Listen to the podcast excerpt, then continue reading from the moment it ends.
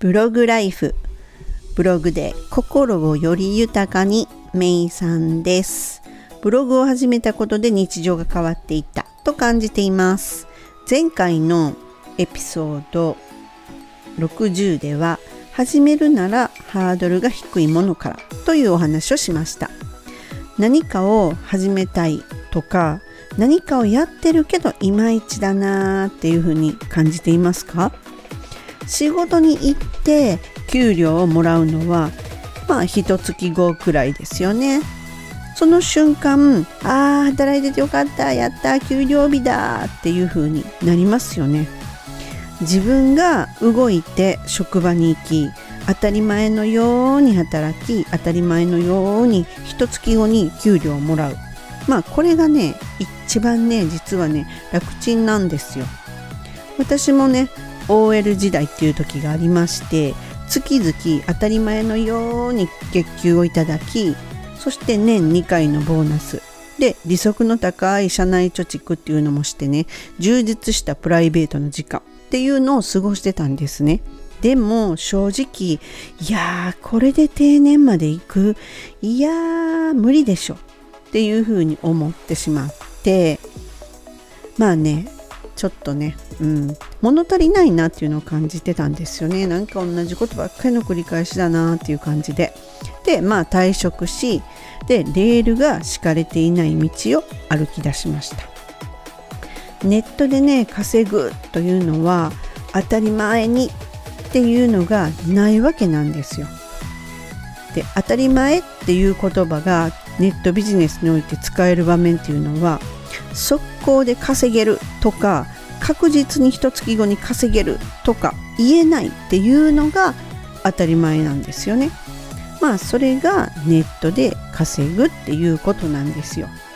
でも面白いのがあの本当やめなければいつかこう気づいたら稼げてるわっていうような時が来てその辺あたりからすごくこうエンジンがかかり出すっていう感じがあるんですね。そういうのがあのネットビジネスかなっていうふうに私は感じています。でエンジンがねこのかかるまでにはねどのぐらいの時間が必要なのかっていうのがわからないんですよ。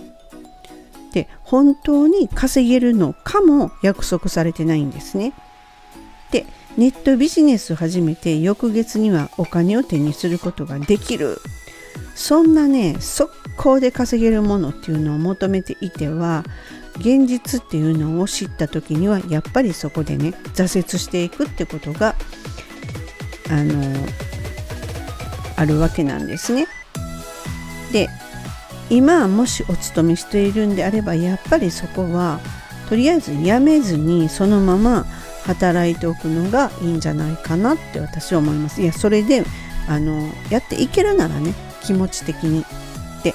まあ、ネットビジネスっていうのは本当速攻で稼げないしその保証っていうものが全くないその上先がね見えないんですよね。まあそういうものなんですよ。で諦めずにこうね歩いていきそして開拓していくっていうことがあのまあ苦痛ではなくどちらかというと楽しみだっていうふうに捉えられるのであればやっぱりその先にはね見えない景色っていうのが存在してるわけですね。